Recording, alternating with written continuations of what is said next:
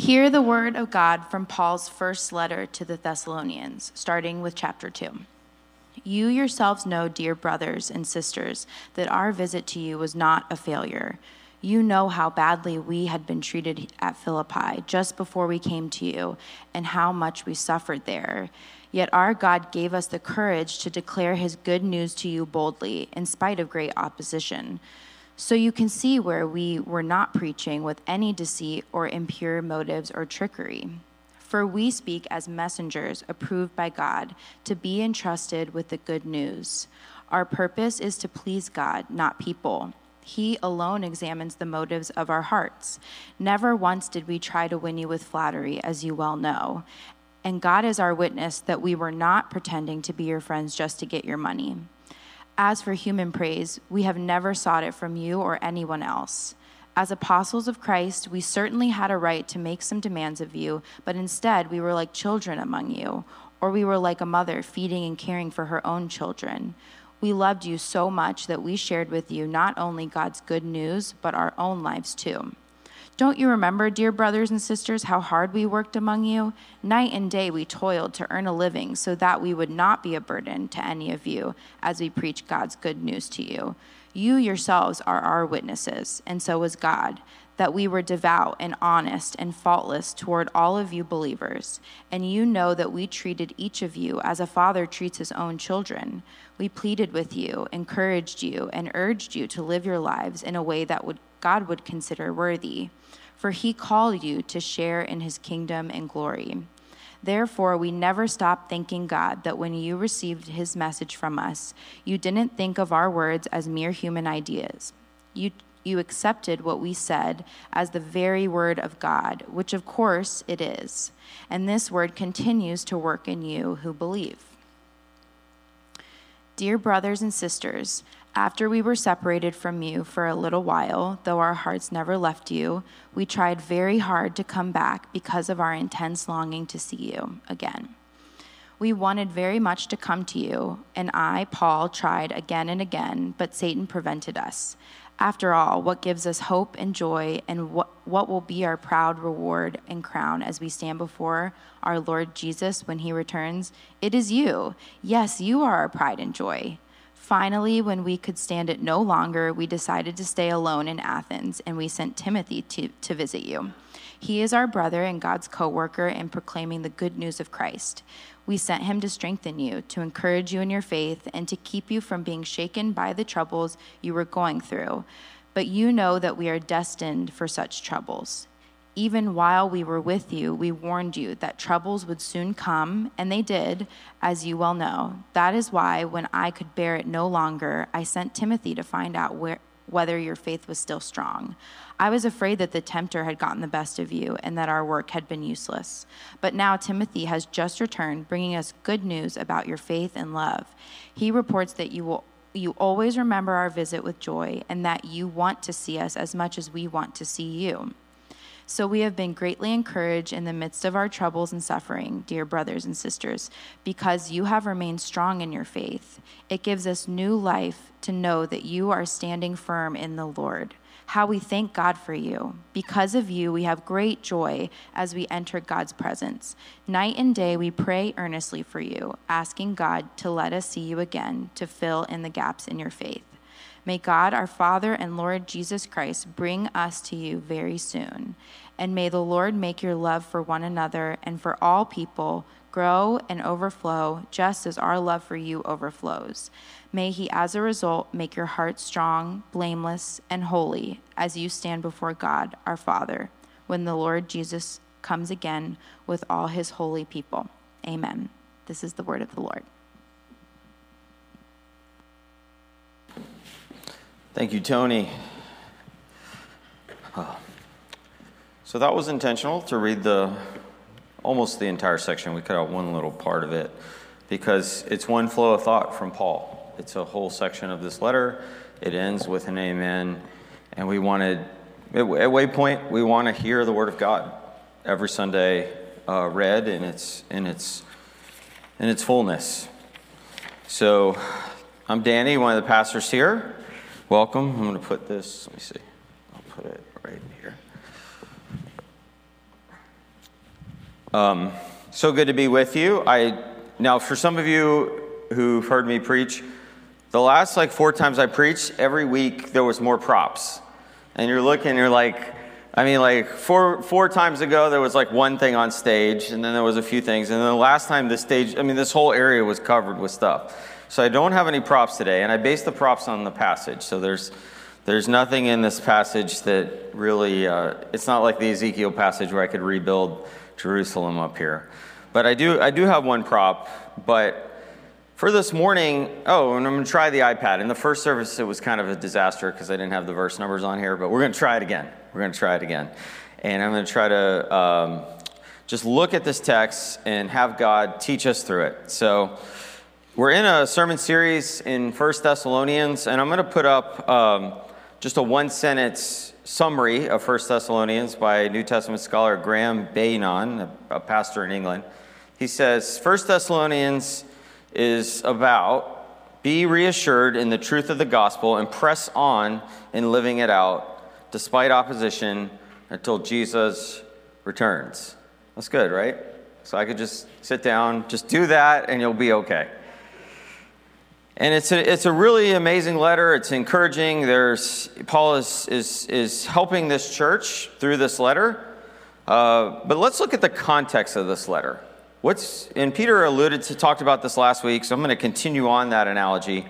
And I want us to, I want to imagine if, let's say you, you, you made a lot of money in business. You made a, $10 million, $20 million, and you just you prayed about it and you're like, God, I got to invest it somewhere. I want to invest it in your kingdom. So you pray about it, you talk to different municipalities, you talk to different Christians, you, you just kind of look at where some needs, and you feel good about creating like kind of preschool, after school programs in areas that really need them.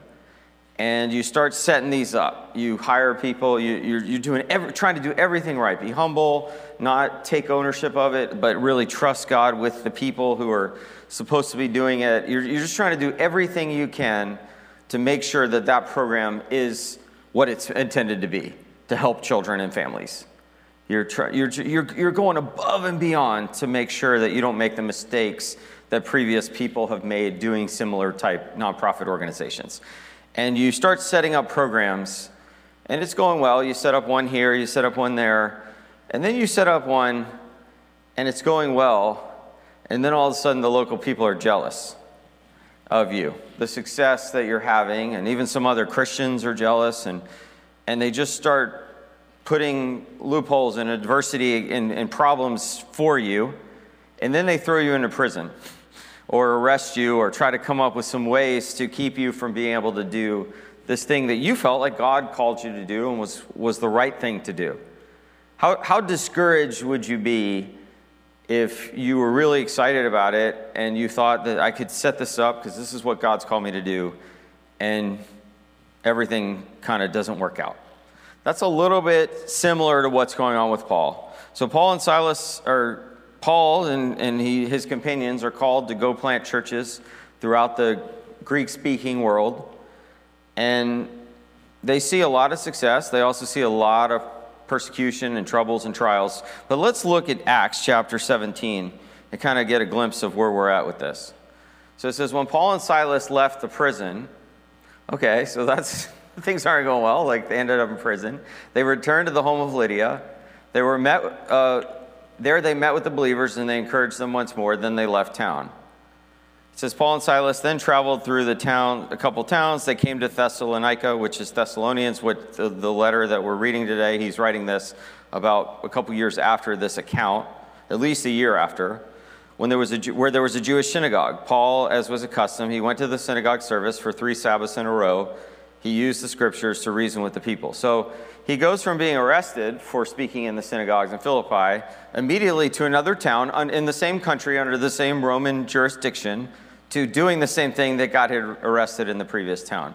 It has a similar vibe to a lot of the civil rights uh, people who worked with civil rights in the 50s and 60s. They would get arrested in one town for a peaceful protest, and then they would just move on to the next place and do the same thing because they knew that that's what they were called to do to fight for justice in these places. And Paul is doing that. So he goes to the synagogue for three weeks in a row, and he explains that the prophecies He explained the prophecies and proved that the Messiah must suffer and rise from the dead. He uses Isaiah and Jeremiah and Ezekiel to prove this. He says, This Jesus I'm telling you about is the Messiah, he is the Christ. Some of the Jews who listened were persuaded and joined Paul and Silas, along with many other God fearing Greek men and quite a few prominent women. So a church gets started from just these three weeks of Paul and Silas sharing. Now, some of these people might have heard a message from their cousin, or they might have visited some other towns. Uh, there might have even been some people who, in a previous place, heard the heard the gospel. This is the early. This is this is around 50 A.D. This is 20 years after Jesus. You know, like 20 years ago, Facebook was found. You know, so think think about that. Or like 20 years ago, 20 years is not that long ago. Jesus has just died, and, and this, so this message is going out, and people are believing it. Uh, but some of the Jews were jealous, so they gathered some troublemakers from the marketplace to form a mob and start a riot. They attacked the home of Jason, searching for Paul and Silas so they could drag them out to the crowd. I always have to have one dad joke, so here's my dad joke. So if you grew up in the 80s, you had like a ton of friends named Jason. Name didn't really exist. Here's why we have Jason. It's a biblical name, you know. So your friends didn't even know that they were part of the early, your, your friend named Jason didn't even know that he was part of, his name is based around the early church. Um, so they, they couldn't find Paul and Silas. They dragged Jason out. They're like, you got, you've been causing trouble. Um, and Jason was the one who welcomed them. So they, they want this thing to be shut down. Like the local people don't want this church that's it says Paul was there for three weeks. We don't know exactly how Paul, long Paul was there for with Silas, but it wasn't very long. They wanted to be shut down. It says, and then the people basically sent Paul and Silas to Berea.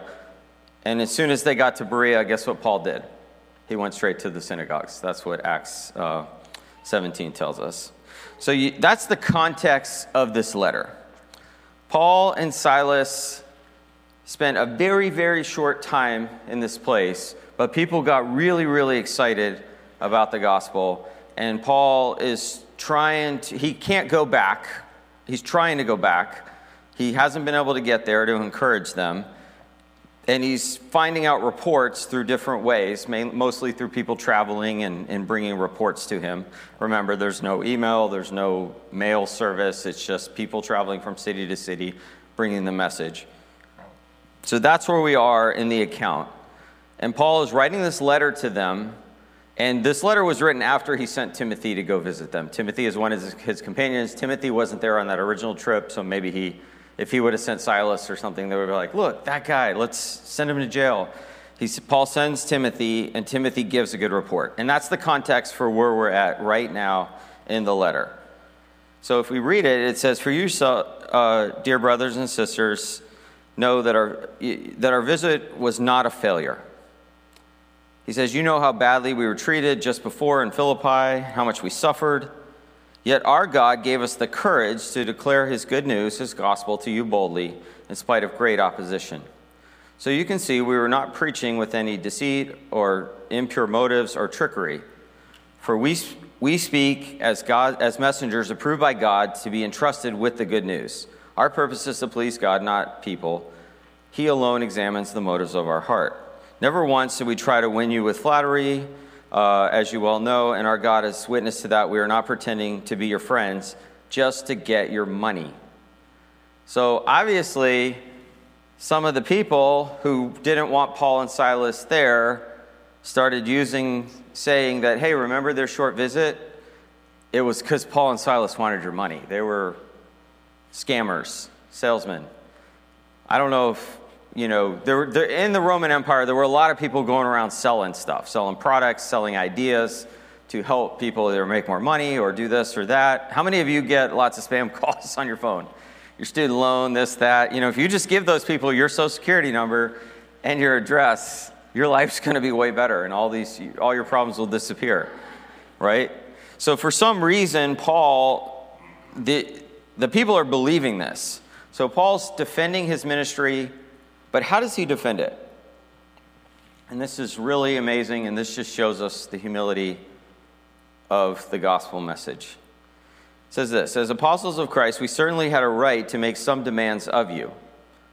So, I mean, Paul's one of the leaders of the church, so he could come in pretty hard. Listen to me. I speak for Jesus, my way or the highway. But Paul says, instead, we, we were like children among you. And this word, uh, children, some translations have the word gentle. It's, it's, there's, there's some discrepancies on exactly how to translate it, but it's basically like an infant. Like Paul's like, I didn't come with power, I came like a child, I came gently. He also, then he gives the next analogy. He says, or we were like a mother feeding and caring for her own children.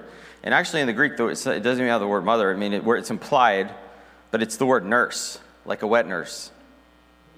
And in their culture, I read a really cool commentary from Monya Stubbs, New Testament scholar, and she just elaborated on this more. But think about this where does a church meet at that time? In a nice building like this? No, they met in people's homes. Where, did, where were babies born at that time? They were born in people's homes. 30% of all babies in that type, part of the world didn't make it past one month, died after one month. So the first month, the nutrition, the care was very, very, very important. And Paul's saying, kind of, we took care of you like that. So it's a very uh, graphic illustration that Paul's trying to portray to them. He's saying, like, we gave you that. We didn't come in saying, hey, we got God on our side, do it our way. No, we came in like a mother or like this nurse that wants to make sure this baby survives because we care about this baby in that type of detail. We want you to, to live, to thrive. Paul goes on and he says, We love you so much. We shared with you not only God's good news, but our lives too. And this is kind of the first point I want us to think of today is that Paul saw his mission as focused not only at winning converts, but training them up worthy to God and to showing them how to live this life.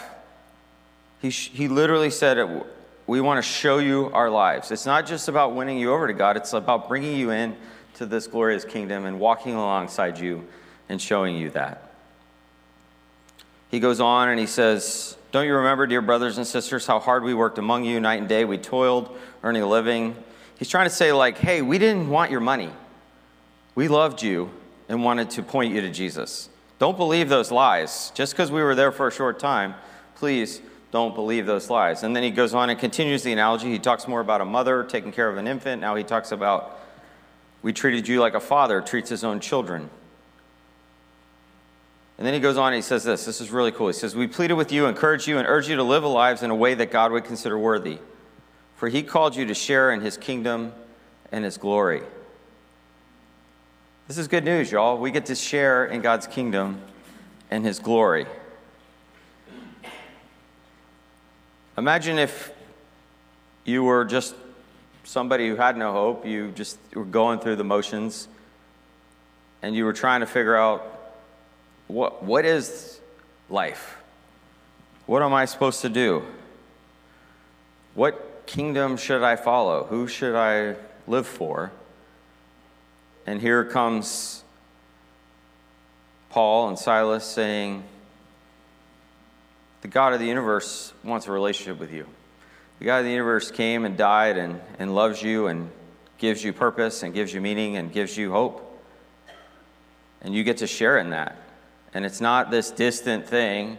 It's not you, you know, the God's here and he's ready to smite you every time you make a mistake. It's God was smited, God was hurt, God was punished so that you could share in his kingdom and his glory.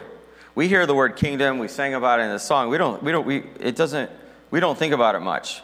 But really, let's just use it in our modern context. How many of you if you wanted right now could just go to any monarchy anywhere in the world and just get to speak with the king or queen? Any of you could just go to England, be like, hey, I want access to Charles right now.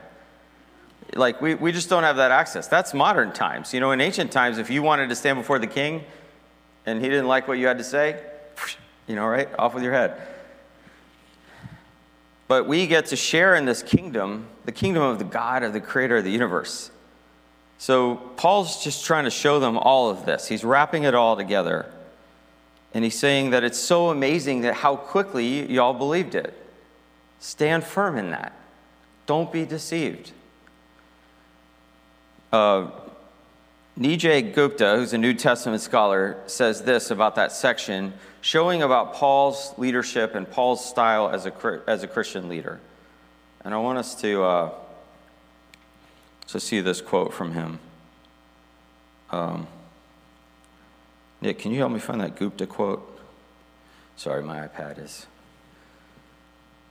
It says, The model that Paul sets for Christian leaders is timeless integrity, transparency, humility, and hard work. So if you forget, if all this history and all this background, you forgot all that, all of us as Christians, and you may say, well, I'm not a Christian leader. I'm, you know, I'm in the bottom of the totem pole.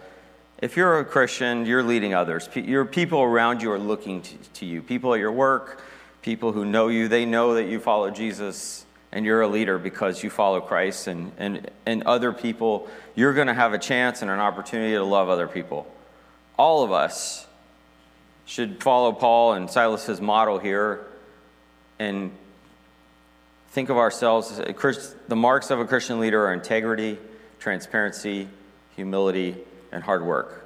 Now, here's the dilemma, especially in American Christianity. What do we put first? Hard work. He's a hard worker, he works hard for God. But there's no, there's no integrity or transparency. It's much harder to have integrity and transparency than to work hard. It really is, ultimately. And it's hard to have humility. It's hard to be a humble, loving, caring person. But those are the marks that Paul shows us here. So if, you, if, you, if a lot of this stuff you're just like, I'm new to the Bible, I don't really understand everything that's going on, just remember that all of us are called to integrity, transparency, humility, then hard work. And for me, as a leader standing up here, I've got to practice what I preach. I can't, look, y'all, come up here every Sunday and not live a life where I'm trying to be transparent with people. And this doesn't mean you tell everybody everything. It means you have a small group of Christian brothers or sisters who care about you and you share with them. And I'm going to say this, and I want everybody to hear this who's part of Waypoint that nothing that you're doing you should not be able to share. We're not going to shame you. We're, we, I'd much rather you share it now before it turns into something that's out of proportion and blown up, you know, and, and, and it's, it's, we're not going to kick you out of the church for you sharing your sin and your brokenness, okay? Actually, we want to love you and we want to help you trust God in these things. This is what a church should be. So please be people of integrity and transparency and know that we love you and we want to walk through this with you. Don't let it get out of hand and then serious consequences happen because you didn't deal with it, deal with the sin, or deal with these issues when they were smaller. Share it, be transparent, and let's walk through it together. Courage from God to persevere despite hardships and trials is starts by us pursuing humility and holiness. The passage goes on, and he sends Timothy. Um, he sends Timothy to uh, go see them, and he, he calls them his pride and his joy in verse 20. This is New Living Translation. It says pride. In some of your translations, it might say glory. It's literally the Greek word for glory. Paul is saying that these people are his glory. And I think he just says that because he's rejoicing at what God's done. And he's just excited to see lives change, to see people have hope. The passage goes on, and Paul sends Timothy. And in, in verse 6, he says this I love this. Um, he says, But now Timothy has just returned, bringing us good news. And that good news is the same word as gospel, but it also means literally good news. About what? About their faith and the love. That's the marks of a church. So when people say, when you say, is that church healthy? The core, core thing, are they a church of people of faith? People who really trust God with humility and holiness? And there are, uh, are they a people who love one another? The passage goes on and he says, How we thank God for you. Because of you, we have great joy as we enter into God's presence. Paul is having a hard time in life. A lot of trouble, a lot of things are being thrown at him. You can read in, in Corinthians and other places, Paul's been imprisoned, he's been beaten, he's been thrown in jail. He he's just suffers a lot because he wants people to have hope.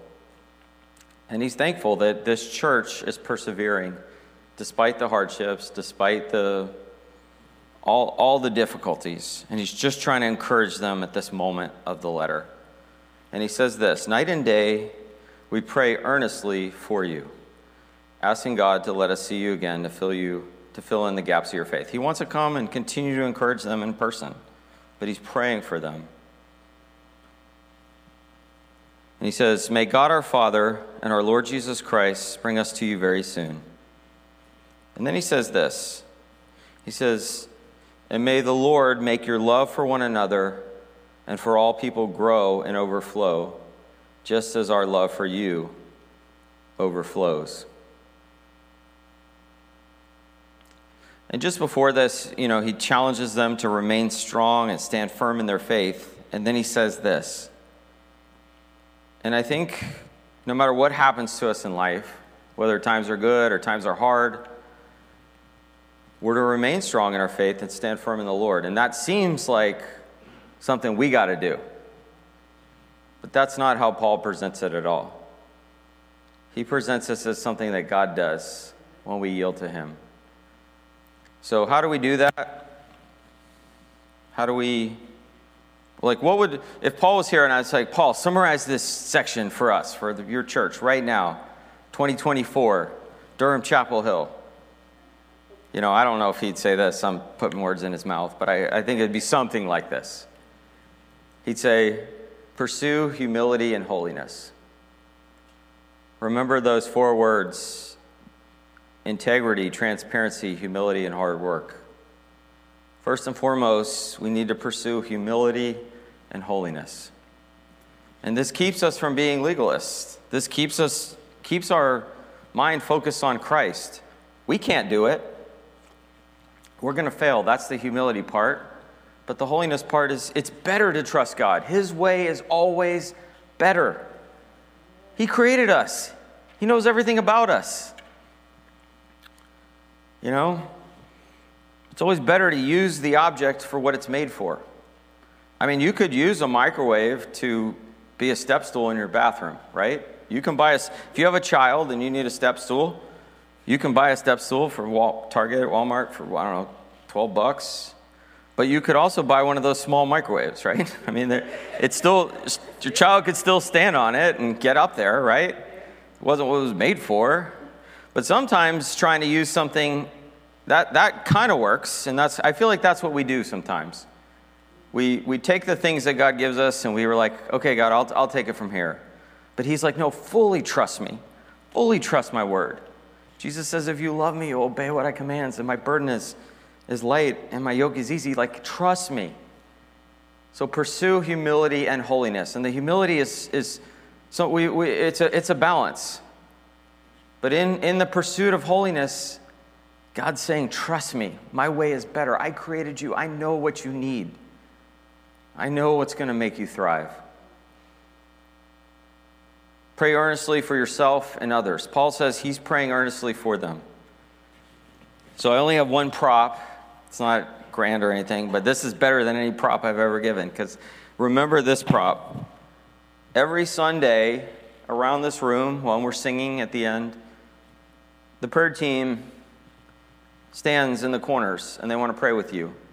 And I want to give all of you a challenge. This prayer is not just for when you find out your mom has cancer, it's not just for crisis time prayers. That we should be praying for each other all the time. So if there's any burden on your heart, walk up to the, somebody around this room just, and just say, please pray for me. If it's a confidential prayer, you don't have to give the details. You could just say, please pray for me. I'm going through a hard time. But let's take more advantage of praying for each other. I'm so thankful in our community groups. I've, I've only been to our, my own and maybe a few others, but I've heard that the prayer time is getting sweeter. And as we grow in love for each other, that people are opening up more in prayer. Let's be pray earnestly for ourselves. We're in this Lent season. We've been talking about self-examination. There's a guide that you can look at about fasting and trusting God. Pray earnestly for yourselves and pray for others. Let's be a people of prayer. And then that bleeds into what Paul says next. He says, Grow and overflow with love for one another. And this is, this is brotherly love, the Philadelphia love. Um, it's literally the Greek word.